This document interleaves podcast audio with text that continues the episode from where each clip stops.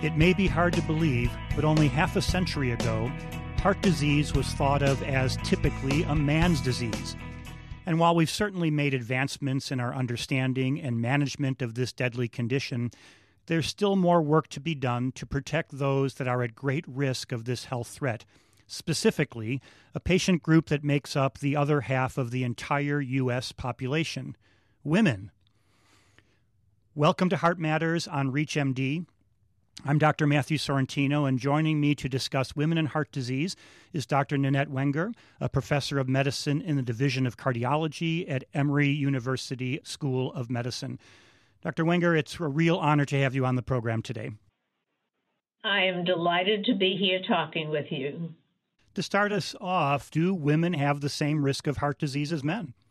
Actually, Matt, what we see is that women and certainly subgroups of women may be at equal or even greater risk. As you mentioned previously, heart disease was thought of as a man's problem. And probably the reason was that the men developed their heart disease younger, and the initial manifestation of coronary disease in men was often a heart attack, whereas women had angina. And going back to the Framingham data, we realized that women indeed had more angina than did men, but perhaps the epidemiologists didn't have concern about it because it wasn't immediately fatal.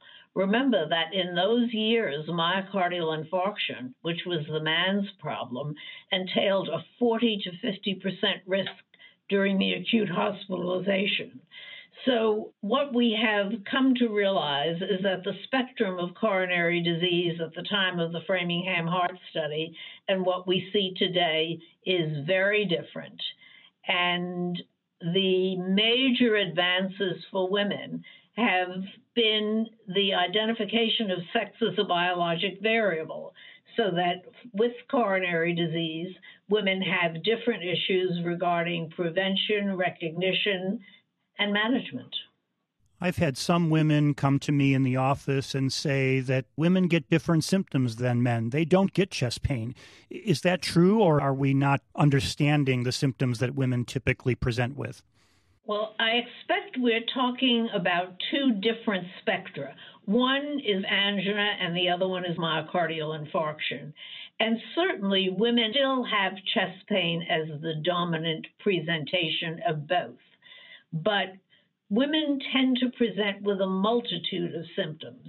They may have shortness of breath, fatigue, arm, neck, back, shoulder, abdominal pain, anxiety.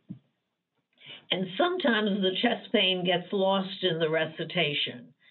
But one of the features in the recognition of acute myocardial infarction that I have worked with my emergency room doctors to ascertain is that any acute symptom between the jawbone and the umbilicus must be considered acute myocardial ischemia and evaluated. Now, with angina, some women may have only breathlessness or only exercise or exertion related fatigue.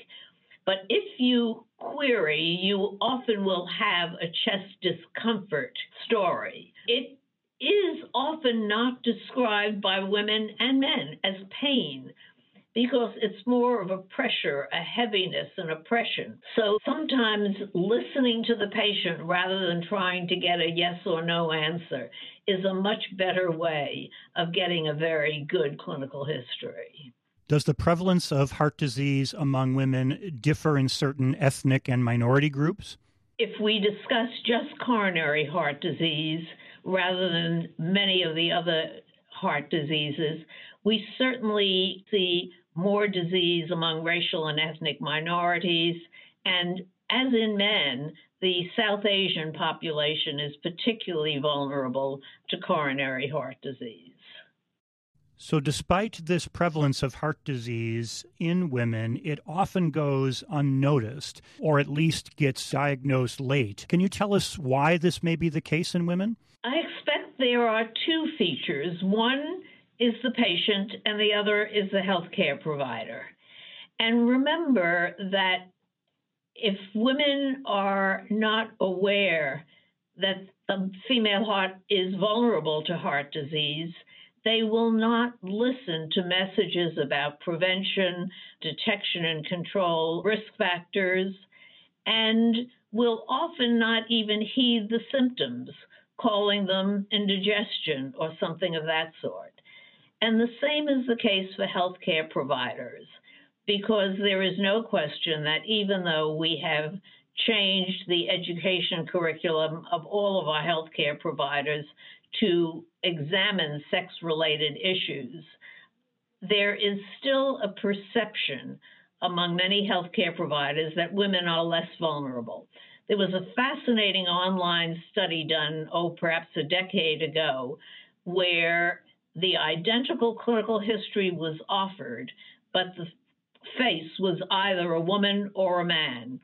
And uniformly, a whole variety of healthcare providers assigned a greater risk status to the men and were more apt to do diagnostic testing and or therapy. So you mentioned the prevalence of heart disease in women can be very high, but what about the diagnostic testing that we do? Is it as accurate in women? Well, again, we have to examine what is the landscape of coronary disease between the sexes. And for men, typically the coronary disease relates to obstructive disease of the epicardial coronary arteries. But women are more complex. Certainly, there is obstructive disease of the epicardial coronary arteries, but women also have a higher prevalence of non obstructive coronary disease and of microvascular disease, and that remains equally serious.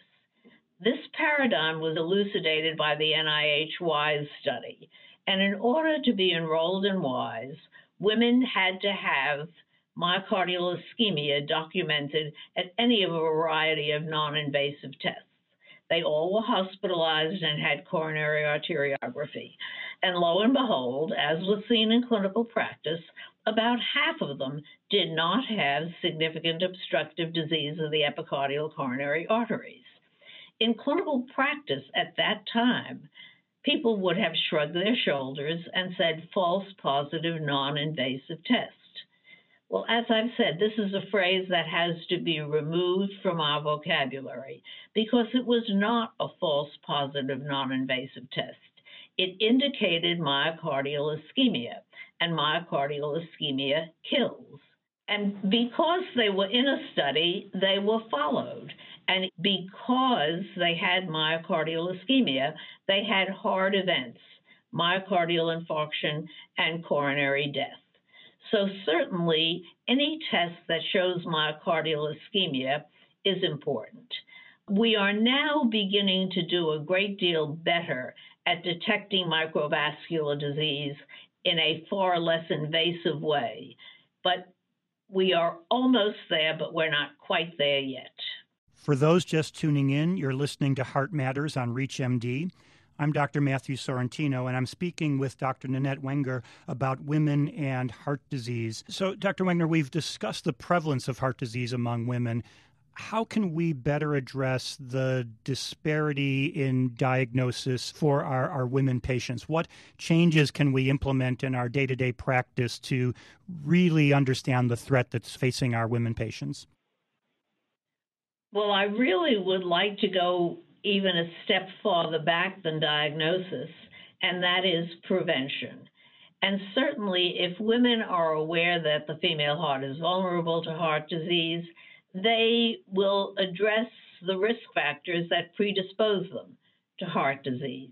So essentially, what we have to do as a healthcare community first is to reinstitute a very active and aggressive educational campaign to see that the preventive modes are taken into account and then re educate our healthcare community to examine the women who seem to be early on at risk.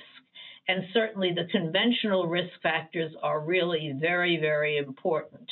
But in the primary prevention guideline that the American Heart Association, American College of Cardiology put out last year, there are a number of features called risk enhancers that put women and men at increased risk. That are not measured in the conventional risk factors. And specifically for women, those would be early menopause, but I want to highlight systemic autoimmune disease and complications of pregnancy. The woman who has hypertension during pregnancy, preeclampsia, small for gestational age baby, preterm delivery, all of these are markers of a subsequent increase in risk. And these women should be identified early on in cooperation between the internist cardiologist and the OBGYN and examined for risk factors that may appear fairly soon after the pregnancy. You know, there was another study looking at the status of heart health of comparably aged pregnant and non pregnant women. And for a grade out of 1 to 10, 1 being the best heart health, what we saw is that fewer than 1 in 10 pregnant women had really good heart health. And the general heart health, as measured by conventional risk factors, was less among pregnant women than it was among non pregnant women. Now, these are women who are under care. So I expect this is an opportunity really to intervene you certainly mentioned the increased awareness we need to bring to our healthcare deliverers, but what can we do on a global scale, on a national scale, to increase awareness of heart disease, especially in our younger women? Well, remember decades ago when hypertension was identified as a major problem, we had a national public health campaign. We are currently realizing the weakness of our public health infrastructure in the response to COVID.